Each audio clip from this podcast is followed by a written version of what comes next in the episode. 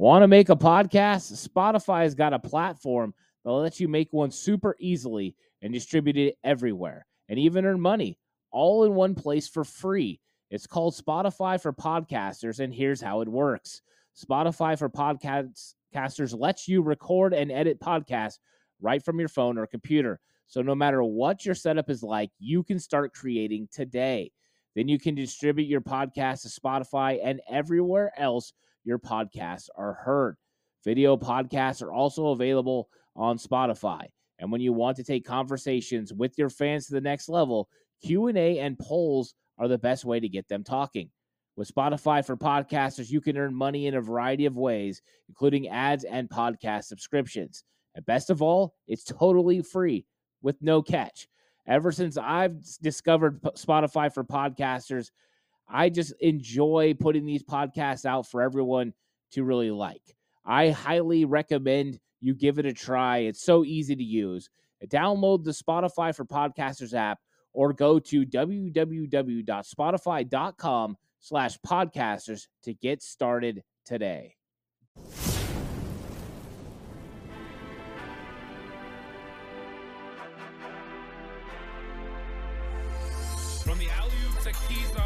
Glory days at the stick.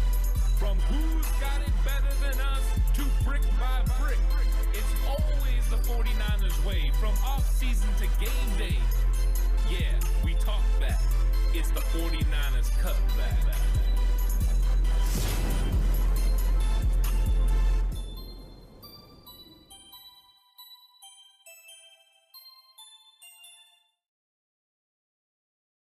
It's 49ers Cutback Podcast time. Welcome to the show. We're through a week of free agency. And now that we're a week through free agency, I think we're starting to get a pretty good idea of what the 49ers are going to need in the draft. And that's what I want to talk about on this episode is what do the 49ers need to address? Do they have needs? Is there places they can go just for depth? Get into all that. So that way when we start getting into mock drafts and start talking 49ers draft, we have an understanding of how they're building this roster and which areas they need to address. And I think that's one of the big things that we need to find out with how the 49ers are handling it. A little bit of, kind of down news today as Jordan Willis went to the Raiders. I think I was hoping, and I think a lot of the 49er fans were hoping that Jordan Willis was going to come back and be a part of that rotation that the 49ers have at DN, because really when you're looking at the 49ers roster, DN seems to be the most glaring depth weakness of any of the spots on the entire team. You have Nick Bosa. He's the best in the business. But then on the other side, you have a young guy like Drake Jackson. Got a lot of upside. I don't think anyone would argue how good Drake Jackson can be. I think the bigger question is, who is Drake Jackson right now? And then behind him, you have Cleveland Farrell. Great, right? A former top 5 pick. He hasn't really lived up to expectations. Got a lot of work to do. But you see promise, and we all have so much hope in what Chris Kasarik does with his defensive linemen that we just expect him to be Arden Key or to be Charles Omenihu or Samson Ebukam, but we don't know for sure. But behind them, there's nothing. There is no one. Jordan Willis is gone. Omenihu is gone. Ebukam is gone. So they're going to have to find and address the DN position, and that's one of those ones. Mr. Corey saying right tackle is the biggest need. We're going to get into that as well as we go through this. And how's it going, Donald? Mr. Corey, I'm glad you guys are in chat. Mr. Corey says, Jordan Willis for Cleveland Farrell was a steal for the Raiders. It could be. Let's see what happens when Chris Kasarik gets his hands on Cleveland Farrell and see who he becomes. But I think it is a question mark around some of the other guys. And then, yeah, Donald saying, I heard Larry Kruger talk about Niners' interest in Lonnie Johnson. That is true. I've seen that around the Twitter sphere as well. Lonnie Johnson, potentially another secondary piece that the 49ers could add to their roster. I think when you're going through, I started going through and marking down which position groups I thought were biggest need because of players they had. And the first spot I landed was defensive end. And Mr. Corey said it was right tackle, but I think when you look at the defensive ends, it's literally defensive end for this reason. You have 3. 49ers, will usually carry 5 on their game day roster. So they are deficient in 2 defensive ends right now, unless they're planning on moving Eric Armstead outside, which I wouldn't suggest because him and Hargrave on the inside is just absolutely impactful and exactly what the 49ers need moving forward. And they have an abundance of players on the interior defensive line. Javon Hargrave, Eric Armstead, Javon Kinlaw, Kalia Davis, Kevin Givens, T.Y. McGill. It is absolutely loaded. But then when you go and you look at the defensive end spot, Drake Jackson, Nick Bosa right now would be your starters.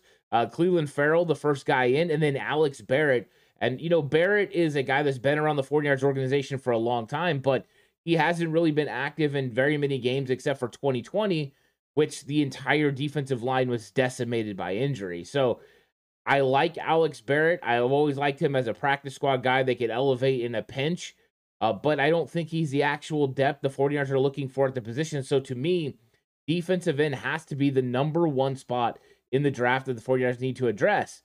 The good news for the 49ers is that defensive end is plentiful. There are so many very good players that are going to be available for the 49ers in that end of three comp pick range all the way through round 7, and even guys that are going to be undrafted free agents. So to me, that's, if you're going to have a draft need, defensive end is that spot. With the way the roster is currently constituted, and I expect the 49ers will bring back Kerry Hyder or somebody of that nature, so that way they have another veteran. But even then, the 49ers could draft up to 3 defensive edge rushers in this draft. There are some very good players, but there are definitely some holes that need to be filled at the defensive end spot. The 49ers need to find players, you know, that could fit. Could they still go to the free agent market, you know, get a Kerry Hyder, maybe even get a bigger name? Potentially they could do that. I mean, there's still some very, very good, you know, names out there as potential guys the 49ers could address with a free agency. But then you start getting into that money, right? It's a lot cheaper for guys in the draft or low-budget available edge rushers. But, I mean, look at the names still available on the edge. Bud Dupree, Leonard Floyd, Frank Clark, Robert Quinn, Yannick Ngakoue, Jadeveon Clowney, Matthew Ioannidis, A'Shawn Robinson, Marcus Golden, Akeem Hicks, Calais Campbell. I mean, it's the who's who of players. Justin Houston is still out there. Carlos Dunlap, Dante Fowler. I mean, you name it, they're available right now. And the 49ers could definitely go that way. But what's the realistic, you know, chances that they do that? I don't know if that is a really good, you know, opportunity for the 49ers, because they are trying to keep it as low cost as possible. And those guys all cost. And so far, those names haven't been willing to move for, you know, less money. So these guys could easily be under contract. We've seen what Ebukam got at not close to $9 million a year. Charles Minshew got $10 million a year. So that is a market that the 49ers weren't willing to go for those players. Would they be willing to go, you know, over $10 million for Leonard Floyd, a 30-year-old, you know, edge rusher, or Bud Dupree, 30 years old? Like, these guys are in their, you know, kind of their 30 range. Jadeveon Clowney's there. Matthew Ioannidis is almost there. You know, Marcus Golden's 32. He had 11 sacks. So would they be willing to do that? I don't know. The cheaper option is definitely to go draft. And there's a lot of players, you know, in the draft that could be available to the 49ers that they could target. And I think that's one of the things that I think the 49ers are going to have to do, is address defensive end in the draft. I don't even think it's a question now. It's just a, when do they hit it, and who's going to be available when they decide to draft. And as long as the players they're looking for are there, I think they're going to pounce on a bunch of these guys. Mr. Corey says, Ant, would you trade Drake Jackson, a 2024 second-round pick, and a couple of thirds in the draft for Chase Young? As far as Chase Young, I mean, Chase Young's a phenomenal player. He's definitely worthy of the, you know, top 5 pick that he was taken with. I think my question marks around Chase Young would be a couple of things. Number one, he's going into the, you know, the 4th year of his contract. So what would his contract look like as far as extension? And then second, what is his health like after the big injury that he just came back from? I didn't see the same Chase Young that we had seen before that. Of course, the farther and farther you get away from the injury, the better you're going to be. The explosiveness comes back, you know, the power in the lower half comes back. But I think it's a big question, because if you're trading Drake and a second round pick, Drake is stayed healthy. He's extremely athletic. to me, I think Chase Young is a better player right now, and I think he is more explosive. He has more talent, but I don't know if that juice is worth the squeeze. Drake, a second-round pick, and a couple of thirds is a lot to give up for Chase Young, who you're going to end up having to pay. You have Drake Jackson for 3 more seasons that you would be trading Chase Young for potentially 1 year and then his 5th-year option if you decide to exercise it. If you made the trade before the Commanders make a decision on the 5th-year option, there's rumors they're not going to exercise the 5th-year option on Chase Young. So I think there's a lot more going into it than just player for player, Drake Jackson for Chase Young. But I think it's an interesting concept and thought. I don't know if the Commanders will be willing to do that, but that's a lot to give up to get Chase Young. He is worth a lot, but I think the injuries are something I'm definitely concerned with. What's up, Mosquito Killer? How's it going? Welcome to the chat. So defensive end for me is the number 1 draft need for the San Francisco 49ers because they just don't have any besides the top guys, the depth-wise. You don't want Alex Barrett being the next best guy, the 4th guy. Like we said, they could always address it with Kerry Hyder and some of those guys. But Drake, Cleveland Farrell, and then Alex Barrett. So you need to address it there. Then where do you go next? Mr. Corey said earlier he thinks his offensive line. I still go tight end, and here's why. The 49ers have been trying to address this tight end room, for a while, but they haven't really been willing to, put any real capital into it. Charlie Warner was a 6th-round pick. Ross Dwelly was undrafted, free agent. They haven't really spent a lot of capital. Even George Kittle was a 5th-round pick. So I think the 49ers now are at a point where they need to invest a little bit of capital to go ahead and get a tight end. And they haven't been willing to do it in free agency. They brought Ross Dwelly back. That was announced today. I'm sure it's going to be a very cheap deal. Last year he played on the league minimum. I expect something similar. This is the 49ers doing what they do, making sure they don't have any glaring draft needs when they go to the draft. So that way they're not drafting because of need. They can still take a really good player. And that way, if they have to, they know what they got with Ross Dwelly. So I think the 49ers still need to address the tight end room. There are still really good free agents available. O.J. Howard just went to the Raiders today, but they could go that way, having a number 2 for George Kittle. They could always roll with Dwelly or Charlie Warner on the back end as the 3rd guy, but they need to improve that 2nd guy. But I don't know if they're going to do it in free agency. They haven't been willing to spend the money. Robert Tonyan got a pretty cheap deal to go to the Chicago Bears. So who exactly do the 49ers target? Well, there's tons of guys. The same way edge is plentiful in this draft, so is tight end. So for me, the 49ers going tight end would make a lot of sense, especially with the guys that are going to be available, anywhere from, the 3rd to 7th round. There are players in all those areas that are guys who you could really count on to come in. Would they be able to be a number 1 tight end in the league? I don't know, but that's not what you're asking them to do. You're asking them to come in and be a nice tag team partner for George Kittle. Of course, the one the 49ers fans want to go right to is Sam Laporta. Played at Iowa. Very good. He played good in the slot. He's got a lot of ability in the receiving game. Needs to get a little bit better in the blocking game. But to me, I thought he was somebody that would make a lot of sense for the 49ers. But he probably moved himself up the draft board to not be available. So who's going to be available when the 49ers get on the clock at pick 99? Well, a guy that I really like, Will Mallory, he's going to be there. He's one of my star players out of Miami. He ran a 4.54 at the combine. He's a guy that he needs to get a little bit better with the blocking, but you can see the ability to catch the ball. He's a good receiver. His routes are getting better, but he needs to continue to work on it. But to me, he could be a steady number 2 and an actual threat behind George Kittle. Another one that everyone likes to talk about is Zach Kuntz. Zach Kuntz is from Old Dominion, 6'7". He ran a 4.5 as well. So a lot of speed coming from those 2 tight ends with some ability in the passing game. Those guys are very good. Another guy to mention, Brenton Strange. He's available and looked good. A guy that I'm a huge fan of is Blake Whitehart out of Wake Forest. So we can see the 49ers go there later in the draft. Those are all possibilities.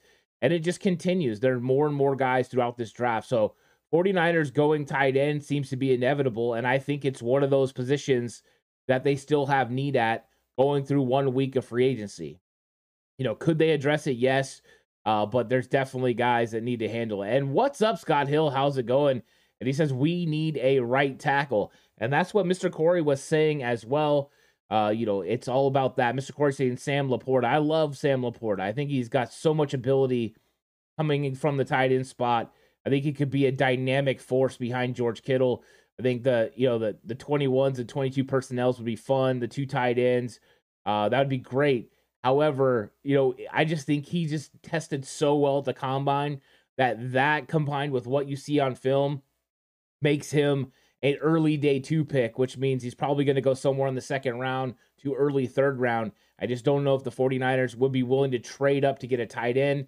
With the amount of really good tight ends in this draft, I would say they wouldn't. Now, if for some reason Sam Laporta just fell down the board and got within striking distance of the 49ers at 99, like let's say he got to 89, I think the 49ers would be willing to package a couple of picks, move up, and get Sam Laporta and put him with George Kittle. That would be a dynamic force that they could use. So I'm okay with that if it came to that situation. Mr. Corey talking about Chase Young said Chase Young looked explosive against the Niners last season. He flung Trent Williams around a few times. Oh, the strength is there. The ability is there. And he worked with one of the best defensive line coaches over at Ohio State. The technique, the way they play with leverage, definitely really good. I like a lot of the defensive ends that come out of Ohio State. One of my favorites is Zach Harrison coming out this season. He was a 5-star prospect coming out of high school, 6'5", almost 6'6", with an 87-inch wingspan. Tremendous. If he, tests really well, I think he's going to be one of those guys that's going to go high. But right now, he's ranked in the range where the 49ers would pick, according to a lot of the mock draft simulators and some of the things that I've heard and seen. So to me, Harrison would be somebody I would be interested in that 99 to 102 range if the 49ers end up having him available. Mr. Corey says, what was the 6'7" tight end you talked about, Ant? That is Zach Kuntz from Old Dominion. He's a really, really big tight end. He tested very well at the combine. He ran a 4.5. He jumped out of the building. The dude's got tremendous athletic traits. I think when you watch the film, you definitely don't see that translate all the time. And you also don't see him being very physical in the blocking game. So I think he would have to be more developed. So I've always thought that if the 49ers signed a free agent tight end, that Zach Kuntz would make a lot of sense for them, bringing him in as a third tight end, letting him develop for a year, and then him taking over that tight end 2 role. So far, I don't know if they're going to go that way. They've went Ross Dwelly because they probably are going to draft someone that they hope can step in and play tight end 2 behind George Kittle, hoping to get a tight end 2 that if heaven forbid something happens to Kittle, that guy could step in and get significant snaps.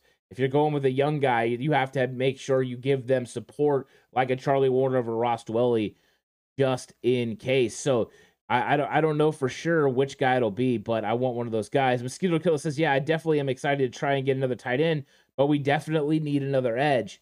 Yeah, exactly. I mean, that's the thing. Luckily with the 49ers having 3 picks from 99 to 102, they have a good range to be able to address several issues.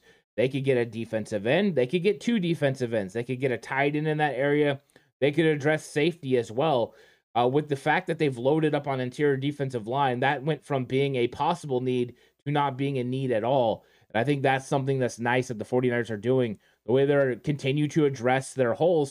So that way when they get to the draft, they don't have to draft to fill holes. They're drafting to fill depth, and they're drafting for the future, which we've seen them do, especially at the offensive line position. My number 3 positional need for the 49ers in the draft is the offensive line. So Mr. Corey's been calling for it. Mosquito Killer talking about it as well. These are positions the 49ers need to address. And I think that offensive line is definitely one of those. Now, I've seen a lot of people talking about the 49ers, drafting an offensive center, somebody like Luke Whippler out of Ohio State or somebody like that. I know the 49ers really like drafting offensive tackles. In fact, they've only drafted 1 interior offensive lineman in the entire tenure of John Lynch and Kyle Shanahan in San Francisco, that being Aaron Banks, a second-round pick for him. Other than that, they have not drafted an interior offensive lineman. They've been willing to sign them as undrafted free agents. That has not been an issue. But when they've been in the draft, they have drafted offensive tackles that they've been willing to move around. It was Daniel Brunskill was a guy they brought in from the AAF, but he was an offensive tackle that they moved inside. Colton McKivitz played some guard for a while. He was an offensive tackle that they moved inside. This is something that they like to do. If you look at what they did last year, Nick Zakel, offensive tackle, they moved inside. Spencer Burford, offensive tackle, they moved inside. This is the way the 49ers go about it. This is the way they address their offensive line by getting big, physical, athletic offensive linemen and then turning them into whatever they need them to be. So the obvious names for the 49ers on the offensive line start with Cody Mock and Matthew Bergeron. The problem is, are those guys going to be available when the 49ers pick at 99? Probably not. Both of those guys are going to go, off the board sometime in the late second round, maybe even mid-second round. So 49ers are not going to be able to reach them, which makes it a little bit more interesting when you're going through this draft. And people have been trying to find players that the 49ers could possibly be able to reach. Maybe they're available in the middle of the third round. The 49ers could trade up and get them. So that's why when I'm going through players, I don't always look at these centers or offensive guards because the 49ers haven't been willing to do that. The likelihood are the 49ers are going to draft an offensive tackle because of their athletic ability and move them inside. They've got Jake Brendel now for foreseeable future if they want him. They don't really have to address center anymore. Their guards seem to be figured out, so they are going to go tackle. So I'm sure, I haven't even looked at chat right now because I was having a conversation, but I'm guessing most people want Blake Freeland. That's what Mr. Corey said. We're getting Blake Freeland, which is, I'll be honest, Mr. Corey, I'm going to have some fun with you right now. I'm surprised you like Blake Freeland, considering Blake Freeland is Mike McGlinchey light. That is exactly who he is, except he's not as good in the run game. But the things that he struggles with, the things that he's not great at, are the same things that Mike McGlinchey struggles at. And I was watching Blake Freeland's film, and he's crazy athletic. I really like the things that he can do athletically, the way he's able to get to the second level. Those things are great. His length is fantastic because he's 6'8". He has all that height and ability, a smooth kick slide. Here's the problem. Most defenders can beat him with physicality. Most defenders can beat him going to the inside. He gets out on his edges a little bit on the outside and loses his balance. So to me, I think it's one of those things where Freeland is a solid pick if you're picking him with one of those comp picks. But if you're having to trade up to get him, I know I wouldn't be willing to do it from the film that I've saw of Blake Freeland. So to me, I get the love of Blake Freeland, the athletic ability that everyone sees. He's got a lot of issues with his bending at the waist, and a lot of that's because he's 6'7", and I have a lot of problems with the fact that he's only 304 pounds. He needs to put more weight on. Mike McGlinchey was too light when he weighed that amount, and this guy is taller than Mike McGlinchey. He needs to put more weight on that body. Of course, he can do it. But I don't think Freeland would be the answer in year one. If you draft Blake Freeland, he could be the eventual replacement for Colton McKivitz, but I think Colton McKivitz would beat Blake Freeland out if they went at it at camp. I said it on Twitter, and I'm going to stand behind that. I don't think Freeland could beat Colton McKivitz out in year one. McKivitz is a better run blocker. McKivitz is more stout and can anchor more and has better balance to be able to play the inside move by a defender than Blake Freeland does at this point. Hey, and I might be the only one. I might go out on a limb with it, but that's just what I believe. I just, I'm with you. And Mr. Gore says Freeland isn't a top 10 pick. He's more athletic than McGlinchey. He's more athletic. You're right, but he's not a better offensive lineman. And that to me, it's not. He's not somebody that I'm like jumping for joy about right now. I like the player overall, but I like him at a certain area. And what's up, SG? How's it going? I hope you're having a good day. I hope everything is going good. And as far as Trent Sherfield, glad he went to the Bills. Glad he continues to be able to play NFL football and get an opportunity to produce on the field. That's important. So offensive line, I still think they're going to go with a tackle. So if Blake Freeland was available towards the end of the third round and they needed to trade up a few picks to get him, I'd be okay with that. But to me, Freeland, I would not trade up into the early third round to get him. I think that there'll be other players that you could address later that you could possibly get that I think, would make more sense, like Wanya Morris out of Oklahoma.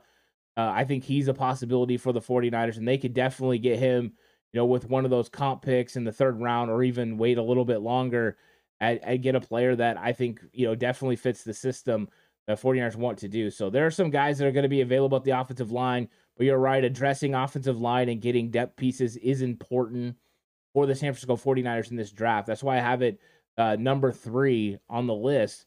But when you look at the 49ers offensive line overall, it's pretty good. The fact that they've kept the core group together, Trent Williams, Aaron Banks, Jake Brendel, and Spencer Burford, all were starters last year. We have the one replacement that is going to be Colton McKivitz playing right tackle for Jalen Moore. But they still have Jalen Moore as a backup. They have Nick Zakel as a backup that they've been developing. Jalen Moore for a couple of years now, Nick Zakel for one, Jason Poe for one.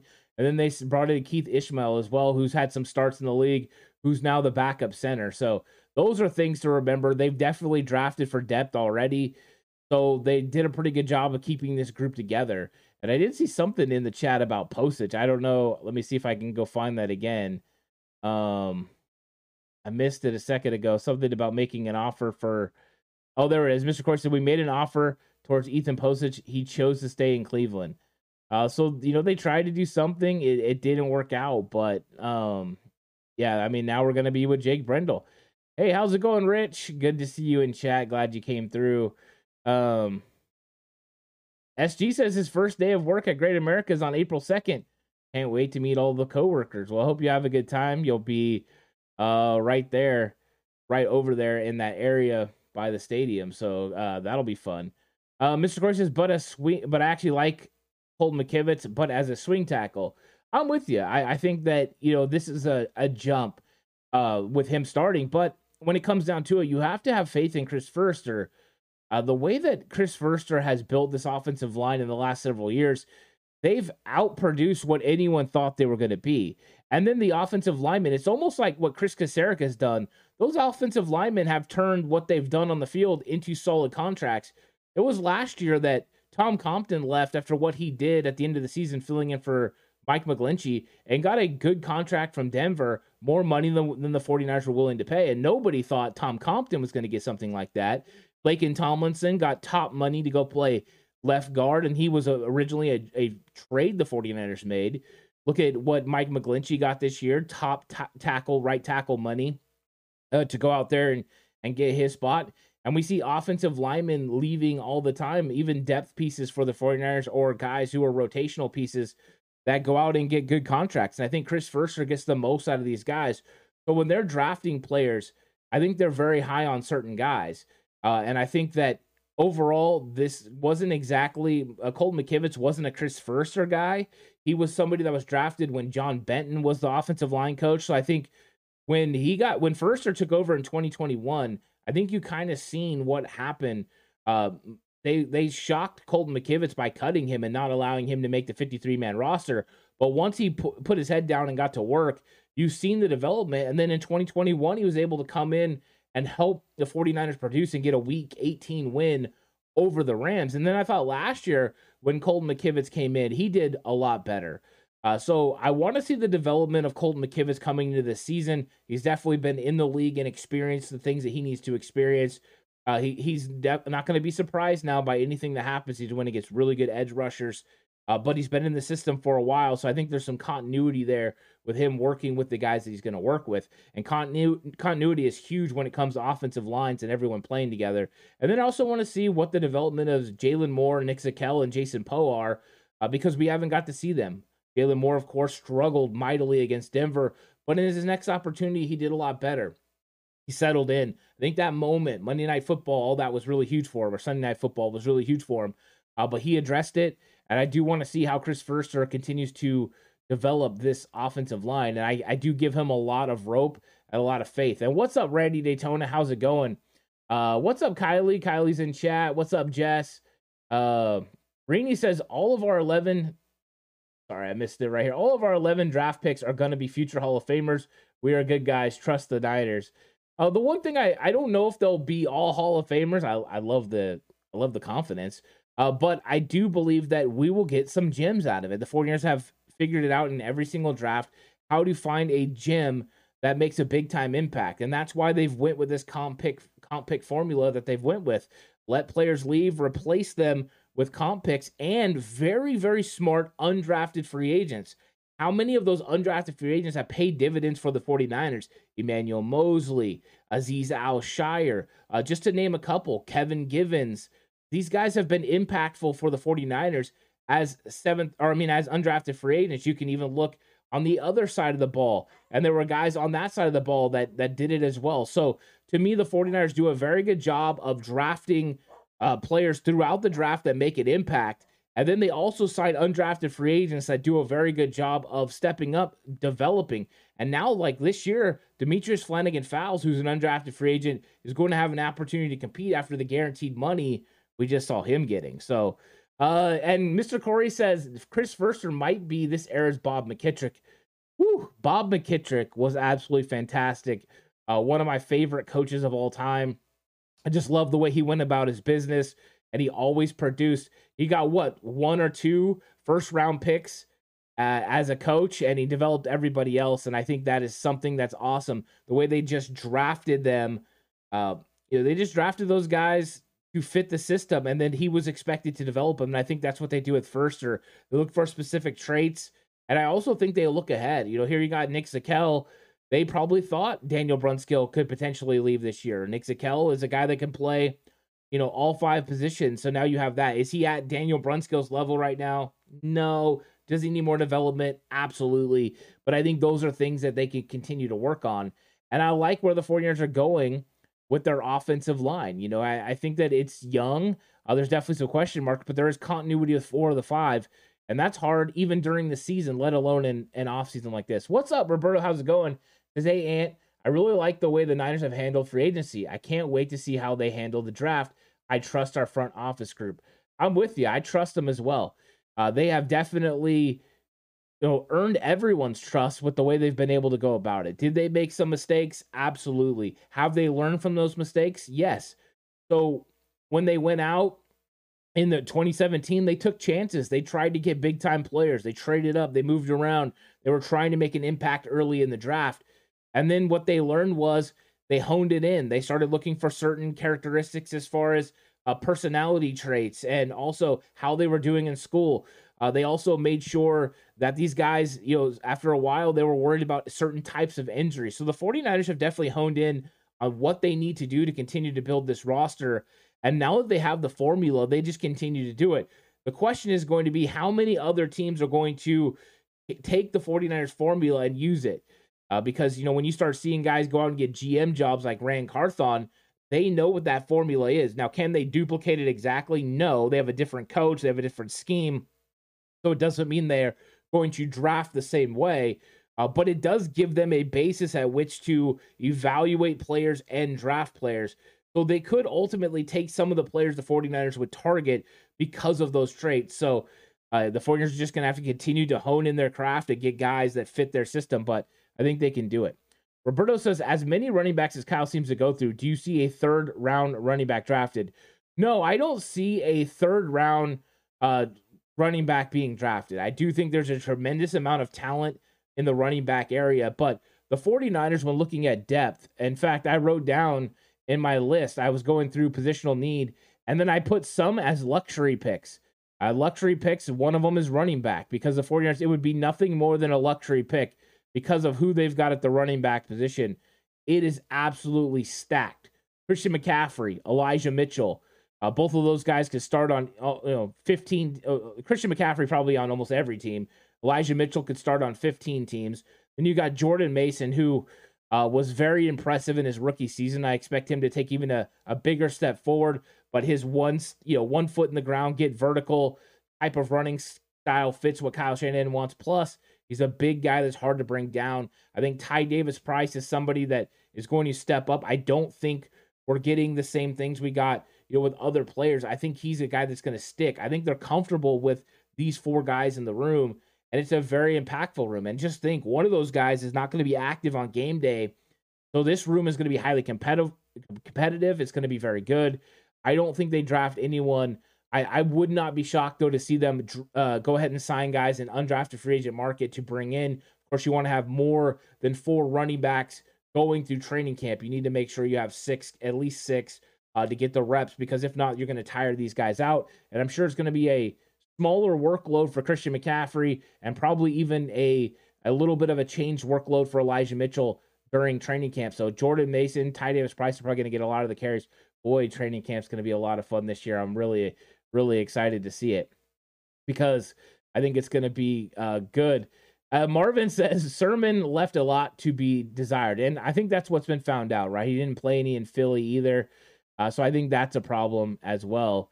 There's lots of free agents. You're right. There are a lot of free agents out there. So I think that running back is a position the 49ers don't really have to attack. So I think the 49ers won't address. I don't think the 49ers are going to address running back. Mr. Corey says Ty Davis-Price could have been Kirby Joseph or Nick Cross. You're right. It could have been a safety. But I don't think the 49ers were really wanting to attack safety in the draft. I think the 49ers, they had Jimmy Ward. They knew they had Talanoa Hufanga. They didn't really have to. So what they did was they signed a veteran player like George Odom that could be a suitable backup. They had Tarvarius Moore, but those two guys were big-time special teams guys. When they brought in Gibson, then they knew they didn't have to address it again. So I think the 49ers are okay with safety. Do I expect them to go safety in this draft? I do. I really do. 49ers Classic says the NFL is a copycat league. Other teams will copy the 49ers because of their success. Exactly. And they go and they steal their coaches and their front office personnel, and everyone wants a taste of it. That's the same thing that happened when Bill Walsh was there, and then George Seifert. The coaching staffs went. Mike Holmgren went. Andy Reid from Holmgren's staff. These trees just get big, but it was Ray Rose. It was Denny Green all over the league. And they're, even Carmen Palsy and Dwight Clark went to Cleveland at one point for huge contracts, because that's what happens when you have success. Everyone wants to have that success as well. So we went through the first three: defensive line, tight end, and O-line. The fourth is safety, and that was what Mr. Corey just brought up in chat. He talked about Kirby Joseph and Nick Cross, and everyone was definitely on that, including me.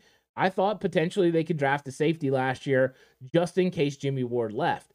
They weren't willing to do that. They had other positions that they wanted to address. And you're right, Ty Davis-Price, they went there. But there's no guarantee, right, that they were going to get Jordan Mason or that Jordan Mason was going to turn to that player. Also, you didn't have Christian McCaffrey at the time. You had Jeff Wilson Jr., so you're drafting guys still. It's a different running back room last year compared to this year. Now with safety, you got Hufanga and you got Gibson, and Gibson's here for one more year. Hufanga's going into year 3, so next year, actually, they'll have to make a decision on whether to give Talanoa Hufanga an extension. So this is the big year for him because he was a 5th-round pick. He only had a 4-year contract, and we're already through 2 years for Hufanga. George Odom, and then they signed Myles Hartsfield, and Hartsfield is either going to be a safety or a nickel corner. I'm thinking he's going to be more in the safety range. I think that's why they're bringing him in, another special teams guy. But is it the ability to play in the slot, and has started a lot of games in the league. And then they have Taylor Hawkins, and Taylor Hawkins is one of my favorite guys, undrafted out of San Diego State. I said last year I thought he was going to beat out Leon O'Neal. He did. I thought he had a chance to push to make the roster. He pushed. Hawkins is someone I'm extremely high on, and I think he has the opportunity to make this team this year. So they still could address the depth portion of the safety class, including drafting a safety that could potentially come in and be a heir apparent to where they could learn under Gibson and learn under Hufanga. And then all of a sudden, next thing you know, you have the next guy, the guy that can step up and really help your football team. But what do those guys look like in the draft? I think that's the bigger question, is locating the guys that you can, be able to hit in that 99 to 102 range.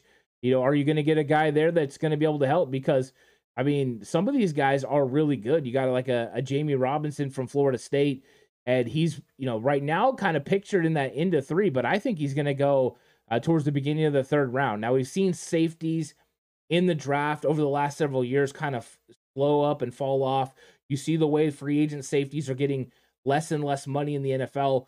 It seems like the NFL is going away from the safety position as a high priority, the same way they did with running back. But we've seen the value there kind of fall off. So maybe Jamie Robinson would be able to fall to that area. I love him. Of course, I'm a Florida State fan. This guy's impact player. He makes big time hits. He's a solid tackler. He's somebody that could be available. Dale Skinner, he could be available as well out of Boise State. And with the injury that he had, how much will he slip down the draft board and potentially be available? Jair Brown out of Penn State is a guy that is fun to watch and can make an impact. I think that those are all guys potentially the 49ers could address. And, of course, one of my star players that if you have me on Patreon, you can go over and check out is Trey Dean. And if you're looking at measurables, you're not going to see it. He ran a 4.7. It's not going to impress anybody. But when you watch him, he has fluidity in his hips. He's able to turn and run with receivers. He's able to turn and run with tight ends. But he's 6'2", 200 pounds, and he hits very hard. He's a good tackler. I like him a lot, a former corner.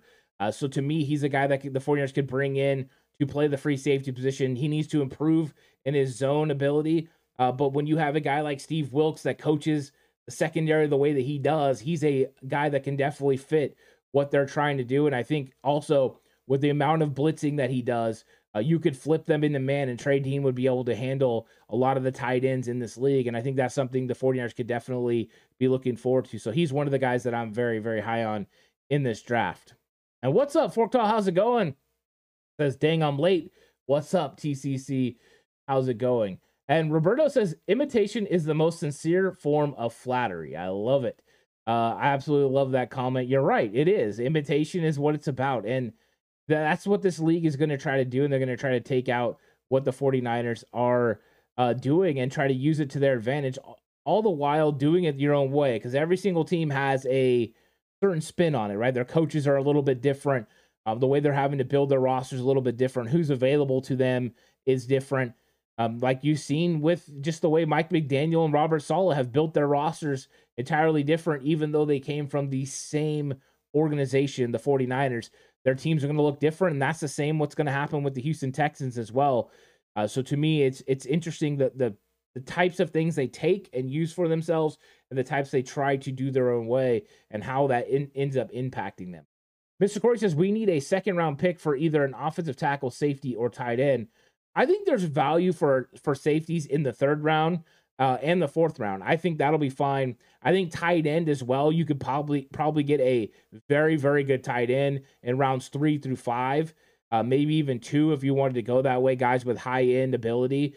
Offensive tackle is the one. I think you're right, Mr. Corey. I think if you wanted to hit on a really good offensive tackle in this draft, you need to be in that second round.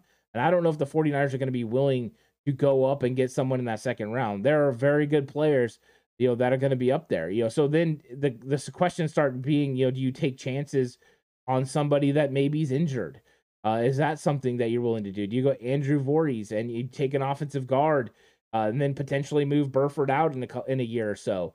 I think that's something to think about. But I mean, if you want to get one of those guys, that's going to be one of the better tackles, you're probably going to have to trade up and get him.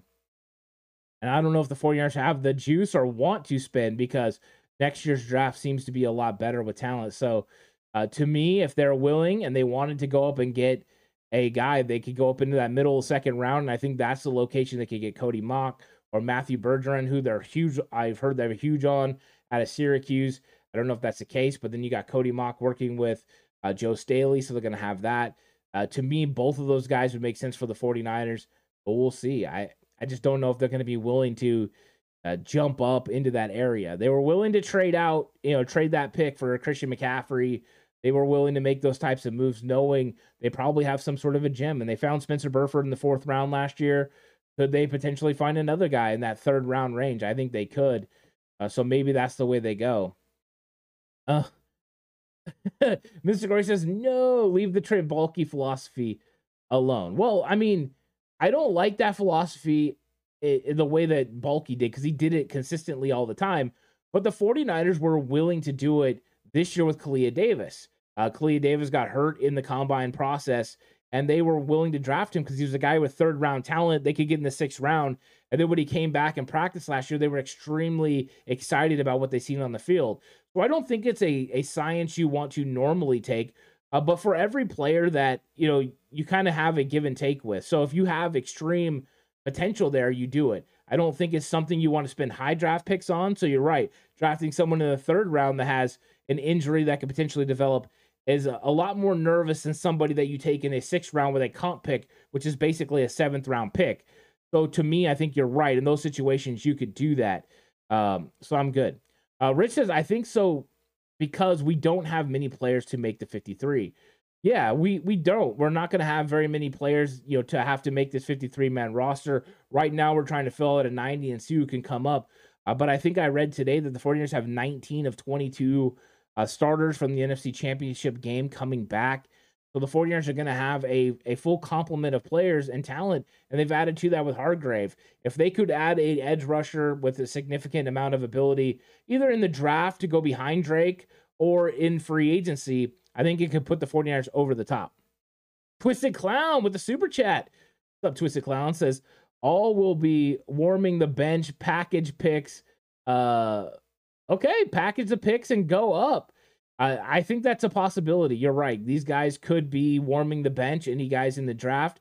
But that is one of the ways you build for the future, right? Because you know you have contracts coming up. Cleveland Farrell, 1-year deal. You're going to have to figure out more edge rushers again. On the interior, as far as defensive line, you have other guys that are on 1-year deals. Kevin Givens is going to be back for 1 year, but then he could be gone. Javon Kinlaw, you're not going to exercise his 5th-year option after this. He could be gone. So there are some places where you need to institute depth for the future. And I think edge rusher and D-line are two of those. Also, when you look at the linebacker position, even though I think it's absolutely stout, you're going to have Oren Burks going into the last year of his deal. You're going to have Demetrius Flanagan Fowles. He's in a 1-year deal. To me, you just got guys, you know, that are on those. And I know Marcelino McCurry Ball, everyone's excited about, but you just have to have more depth in that room. So continuing to draft and get players that can potentially step in is very important. I think the 49ers did that at a high level in the secondary, and I think they've been doing that at the offensive line. I don't think it can be even more clear than Lakin Tomlinson leaves. You insert Aaron Banks, you're ready to go. Daniel Brunskill's not ready to go. Spencer Burford steps in. He's ready to go. Can they repeat that with Colton McKivitz stepping in for Mike McGlinchey? If so, it could be very, very impactful. So I kind of like the way they go about it, but I do understand the want to grab a couple of draft picks and trade up. I'm not against that, depending on what player you're going to get. If it's going to be a dynamic player, a player that can help you out right now, I'm all for it. What's up, San Francisco in the house says, what's up, Coach Ant, though? Eagles fans finna be sick when they see us flexing with Hargrave next season. It definitely going to change some things. I mean, that's the point. He's going to come in and make an impact. You add him to Eric Armstead with Bosa. It's dynamic, and depending on how much Drake Jackson has improved since last year, if he's improved to the levels of potential that he has, it could be lights out. I mean, he had 3 sacks last year. He could even double that. That's more production than you got from Samson Ebukam. I think his question marks are, can he stop the run on 1st and 2nd? Well, the guy I know that can do that is Cleveland Farrell. So that's good news. The 49ers could obviously start Cleveland Farrell on 1st and 2nd down, bring in Drake Jackson as a pass rusher if they wanted to. Now, if Drake has improved enough, he's been working with Kasarik, and Kasarik developed Samson Ebukam's ability to set the edge against the run. Then we might be talking about him being a 3-down defender, and if he is, the 49ers were definitely on the right track. And there could still be some low-cost, budget-type moves they can make. Justin Houston, expect to get like $3 million. The 49ers could splurge and potentially get a guy like that. I don't know if they get one of the big-time guys, but I guess if they felt they could afford it, they would do it. And for me, Parag, I just trust what he does as far as contracts in the front office. So I'd be all willing to do it. And Mr. Court says Jawan Jennings is gone in 2024 too. Well, Jawan Jennings will be a restricted free agent in 2024. So his exclusive rights this year. Next year, he would be a restricted free agent because he doesn't have 4 accrued seasons yet. So he cannot be an unrestricted free agent until he has that, because he spent his first year of this drafted season on the practice squad and then was hurt. He was never on the active roster. So I believe we will have a 2024 with Jawan Jennings. And then after that, you're right, he will potentially get a big contract. They won't be able to afford a big contract for Jennings to go along with Ayuk if they decide to extend him, and Deebo Samuel. So there'll be some decisions there. That's why there's some wide receivers in this draft that I like. And the 49ers have, met with a couple of guys, including Nathaniel Tank Dell. They met with other ones as well that I really like. I just went blank on the Ole Miss player. Jonathan Mingo, they met with as well. And I know they were meeting with guys at the pro day. They met with one of the Michigan wide receivers as well. So safety, the number 5 positional need for the 49ers is cornerback. And, I mean, I think they've done a good job of address the cornerback position we talked about earlier. You've got your starters, Charvarius Ward, Diamondo Lenore. Then in the slot, it's going to come down to Sam Womack playing against the the new signings, the guy they brought in, and Isaiah Oliver. So those guys are probably going to battle it out for the nickel spot. And then you're going to have, a competition on the outsides as well with Ambry Thomas and, who's going to be the backup, him and Sam Womack on the outside if he is beat out by Isaiah Oliver on the outside. And then we got our guy kind of hiding the same way Taylor Hawkins has been flying under the radar at the safety position. Quantrez Knight, been huge on him since they signed him out of UCLA. He was one of my guys I really loved when I watched his film playing in the slot. I think he's one of those guys that has potential to compete, and I'm excited to see what he does, and whether that's playing nickel corner, which I think he's best suited for, or transitioning into the free safety mode. The fact that he's a hitter, he has great instincts, and they signed Myles Hartsfield. He's not much different as far as body style from Quantrez Knight, but Knight is one of those dudes that he's the first one out there every single day working. He works his butt off. He gets it done. He flashed so much in the practice game that they played last year, the scrimmage games they were playing against Minnesota. To me, Quantrez Knight could be an impact, but I do think the 49ers could continue to add depth at the cornerback position because Ambry Thomas went from being a starter to falling off and being the 5th corner. So you just want to continue to improve the room. And I think the 49ers could look to address depth in that area. I don't think it's a significant need, but it is a need nonetheless that the 49ers could address, even though I don't think that they really are going into it with a struggle. I think that they could definitely not struggle and go ahead and get a corner somewhere in the draft. It doesn't have to be the top part of the draft that they could really, really count on because it's all about depth. It's bringing someone in to compete with Ambry Thomas. Mosley left, so you do have a little bit of a vacancy there. I've heard people talking Darius Rush. I like Key Blue Kelly from Stanford. I like him a lot. To me, he's a guy that the 49ers could address later in this draft, and I would be very, very good with it. But I think he's got natural instincts, but he's probably going to go in the 3rd round. So if he slips any, the 49ers could definitely get him. And then a guy that the 49ers have met with that I am a huge fan of is Alex Austin, the cornerback out of Oregon State. 6'1", he runs a 4.5. To me, he's somebody that I think the 49ers could definitely put in their system, and he could have great success. So he's a guy that I'm high on as well in this draft process. Mr. Corey says, thanks for that explanation, and I forgot he was on the practice squad. Yeah, it's one of those things that it's taken time, Mr. Corey, through the years for me to understand everything that had to happen with the accrued seasons, the exclusive rights free agency, restricted free agency. When it's exclusive rights like this year, it's a done deal. They're coming back to the team. When it gets restricted, it gets a little bit more interesting. I think the 49ers would try to sign him before they ever got to the point where they would need to offer him a tender, the same way they did with Colt McKivitz and Kevin Givens, but I'm guessing he'll want a 1-year deal next year because he'll want to be able to go out and be a free agent on the open market and see what his value is, because Juwan, even though he loves the team, he's going to want to get paid, and there's probably a team out there, especially Miami, Houston, New York, Tennessee, that would love to get a guy like Juwan Jennings, who's a great blocker and can move the sticks on 3rd down. There was Kendrick Bourne was once that exact staple of person, not as physical as Juwan Jennings, but a 3rd down converter, and he got a huge contract from New England. So I would expect Juwan Jennings to do the same sort of thing.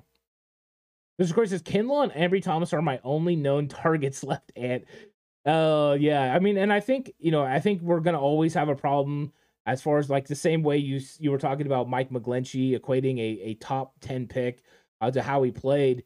I think that'll be what's Kinlaw's thing. I think Kinlaw being the 14th pick overall, people are going to expect him to be a dominant force that dominates play in and play out. And I think, if we can adjust our mindset to what he'll be because of the injuries, do more of a rotational piece behind Hargrave, that can help, and be kind of more in tune of what you were getting from Hassan Ridgeway. He's an impactful player that way. more limited snaps, a run stopper who's occasionally going to put pressure on the quarterback. I think if that was the mindset we could change, I think we'd be happy with Kinlaw coming up this next year. With Ambry Thomas, I just don't know why he fell off so much. To me, it didn't make a lot of sense. So, yeah. Marvin says, trade Kinlaw to Jacksonville. Balky likes injured players. He does. He really does. I mean, I don't think the 49ers are going to be trading Javon Kinlaw as much as it makes sense, you know, for them to move on and trade him. I think they like him as a rotational piece. I think they understand what they have. They won't exercise the fifth-year option, but I think they understand what they have with Javon Kinlaw after the knee injuries and such. And if they can use him in that Hassan Ridgeway's, abilities and role, then I think they'll be okay. But I don't know. I don't know exactly, how Kinlaw fits in except for a rotational piece at this point. And I don't think he's in the long-term plans of the 49ers. Porto says, our defense is going to be historically good, guys. Again, I truly believe it. Injuries willing, of course. Yeah. What's up, Lou? How's it going? Thanks for checking in. It says he'll check in later. I appreciate that. When you're looking at the 49ers defense as far as starters, in the NFC Championship game, you had Lenore, Gibson, Hufanga, Charvarius Ward. That doesn't change. You had Fred Warner and Drake Greenlaw. So where it changes is that your Sam linebacker, it will either be Oren Burks or Demetrius Flanagan Fowles. I know a lot of people have been pushing for Marcelito McCurry-Ball. I won't say he wouldn't. I want to see more from him. But the linebacker position has one change. So secondary, no changes. Changes of the linebacker position. And then as far as the defensive line, Bosa, Armstead starters, Hargrave, Upgrade, but he wasn't with us. And then Drake Jackson, he didn't start. In fact, he didn't play in the game. He didn't dress. So there are a few, three adjustments. One of those an upgrade from Hargrave. So really two guys that you're adjusting from that you have to see how they can step up in this, overall in this this time off season to see what they could do during the season.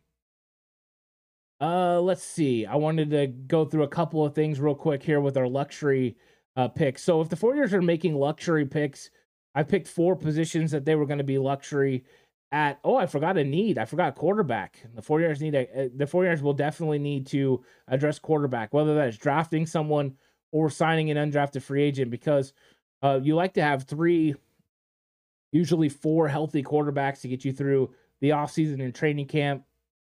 And the 49ers are going to have Trey Lance, and they're going to have Sam Darnold, but Brock Purdy won't be available till potentially the end of training camp.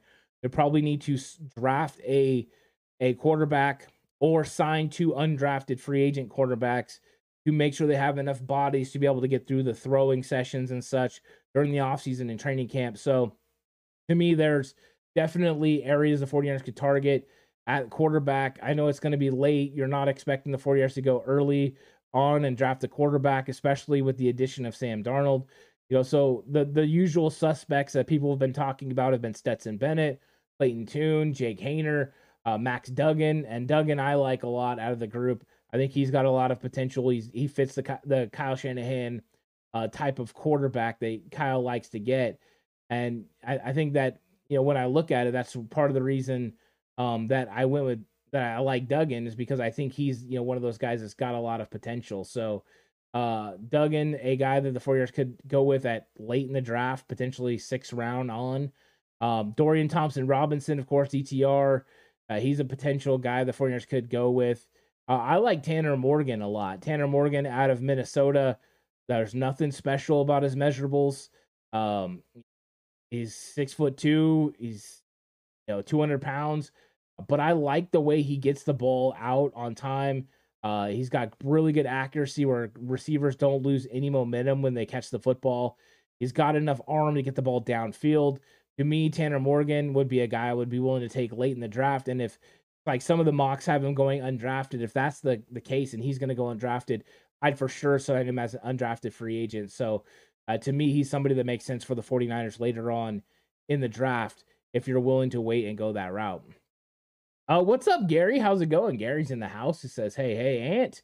Hey, Gary, what's up? So that would be a position that the 49ers could definitely address. Lou says, don't know if you've addressed this, but what is the most important position to move up for? I say O-line, but could be edge. I think you said it. It's those two positions. I think there's so many good edge rushers in this draft that potentially you could sit pat and pick up one of those guys because There are so many guys in this draft that are just really, really good. So if you're looking at edge rushers that could potentially, be in that 49ers, target, you're talking about Will McDonald. Now he's probably going to go. I mean, there's people saying he could go in the first round, but I think he's a second round guy. So if you're trading up, Will McDonald makes sense. Depending on where Zach Harrison is, if Zach Harrison is anywhere near the third round, I'd be willing to go up and get him. Now, if he fell, if he fell to the 49ers comp pick, you just sit there and you wait. When he's 6'6", 275 pounds, can set the edge, but can also get to the quarterback. Felix Uzomah and Aduke Uzomah from Kansas State is one of my favorite watches. I like him a lot. To me, he would be a guy, if he fell, the 49ers could trade up and get a little bit. But I don't think the 49ers would be willing to go up into the second round. I think it's going to have to be early third round. I think that's the time, when the 49ers could go up and get one of these guys. As far as offensive line, I think you have to. I think that's why offensive line, to me, if they're trading up, makes the most sense, because they could go up and get Cody Mock or Matthew Bergeron or Darnell White. Like, those guys, to me, are the ones that make sense, especially Mock and Bergeron. And they'll probably be somewhere in that late second round, early third round. So if you're going to go up, I would go up to get one of those tackles if you felt like they could be an heir apparent, or even come in and compete with Colton McKivitz. And if that's the case, yeah, I think you go do it. So to me, I'm all about that. Mr. Corey says, we forgot to mention kicker Jake Moody. I still think it's going to be Robbie Gould. I think Gould's going to end up coming back for a pretty good deal, because when it comes to the market, there's right now two teams that don't have kickers, the 49ers and Rams, and there's 6 veteran kickers out there available. So I think he's lost a little bit of his leverage, and now the 49ers can work out a good contract with them to come back, because Robbie Gould still wants to compete for Super Bowls, and he still wants to try to make the Hall of Fame, and the best way to do that is be making postseason kicks. So to me, it makes sense. I just don't want to spend too much money. Let's see. KDR says, just saw we signed offensive lineman John Feliciano. I did not see that. So that could be some news right there. The 49ers have signed an offensive lineman. But I hadn't seen that. Maybe it happened when I was live. We'll see. Yep, John Feliciano was a former fourth-round pick to the Raiders in 2015. Feliciano only allowed 3 sacks as a center for the Giants throughout his career. He played left guard, center, right guard. He only allowed 8 sacks in his NFL career. That's according to Wayne Breezy's Twitter. So Breezy breaking it down right there. The 49ers have signed O-lineman John Feliciano to a 1-year deal, according to Kim Jones Sports. So Feliciano coming in, and right away when you hear that he's played left guard, guard, and right guard, what's the first thing that you think? Oh, we've got some more, backup potential on the inside. The 49ers making more depth moves, a guy that can take over the Daniel Brunskill role. We have an injury at guard. Here comes Feliciano. We have an injury at center. Here comes Feliciano. I think this is a smart move by the 49ers overall. And thank you to KNDR for coming through with the Feliciano news. I really like that. Orkall says, didn't Gay sign cheap kind of already? No, he got record-breaking money. He got absolutely record-breaking money. He got $5.8 million to kick in the NFL. It was crazy. And Lou's a second-day draft party this year. I don't know, Lou. I haven't really... I don't think I'm going to. Just because the 49ers aren't picking till the end of the third round, they have no second-round pick. So I'm probably not going to do a draft party this year. I had so much fun last year, though. So maybe, we could get together or something and watch the draft together. That could be a lot of fun. So maybe we'll talk about that over the next couple of weeks and see if everyone wants to meet up and just watch it together and not do an actual show from there, but watch it. We'll see. Marvin says, Ant, did you watch Jake Haener play? He played well this year. Tough guy. Yeah. I like Jake Haener overall. I thought Jake Haener competes at a high level. He's got a pretty good arm. Pretty consistent with accuracy. I do have some injury concerns with Jake Haener as far as his hip goes. But to me, I think Jake Haener's a guy that, would make sense for the 49ers in later rounds.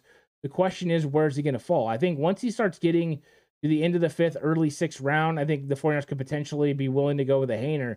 I think the problem with drafting one of these guys too high is the odds of them making the roster is not good. So I think, you've got Darnold, you've got Trey Lance, and then Brock Purdy will be available at some point. Where does that make Jake Haener fit? So you have to think that one of the guys that they draft, not only does he have to be pretty good, but he also has to be able to get to the practice squad. So, I mean, could Haener be that guy? I mean, he could. I like Haener, and if the 49ers win Haener, I would have no problems with that. I think he's a tough competitor who really works his butt off, and I think he would fit in the 49ers quarterback room for sure. What's up, Joel? How's it going? Joel in the house. Ask how everyone's doing. We're all doing good. We're talking 49ers draft, which is absolutely fun to talk about because it's rapidly approaching now, guys. We're getting there. We're getting to the draft. It's going to be no time before we're there. But I'm going to check out right now on the hour mark. Thanks, everyone, so much for coming through to watch the 49ers draft needs. I'll be doing Ant's mock draft 1.0 pretty soon, so be on the lookout for that. But thanks, everyone, for coming through, and I'll catch you guys on the next one. If you have the opportunity, like the video, subscribe, do all of that stuff. I really appreciate it. It goes to help the channel, and yeah, I had a great conversation with everyone. So until next time, have a good one, stay safe, and remember the right way is always the 49ers.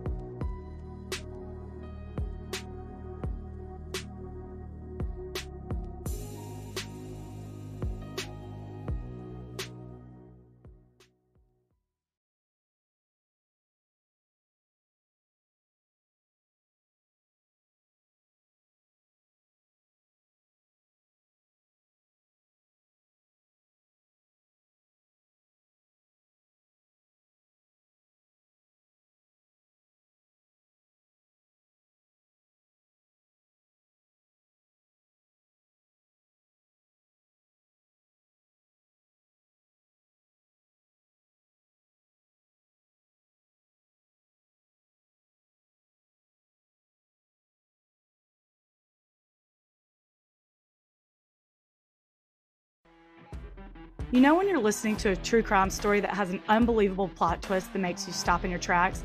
That's what our podcast, People Are the Worst, brings you with each episode. I'm Rachel. And I'm Rebecca. We're identical twins who love true crime cases that make you say, "Didn't see that coming," and we hate the people responsible for them. Listen to People Are the Worst now on Apple, Spotify, or wherever you get your podcasts.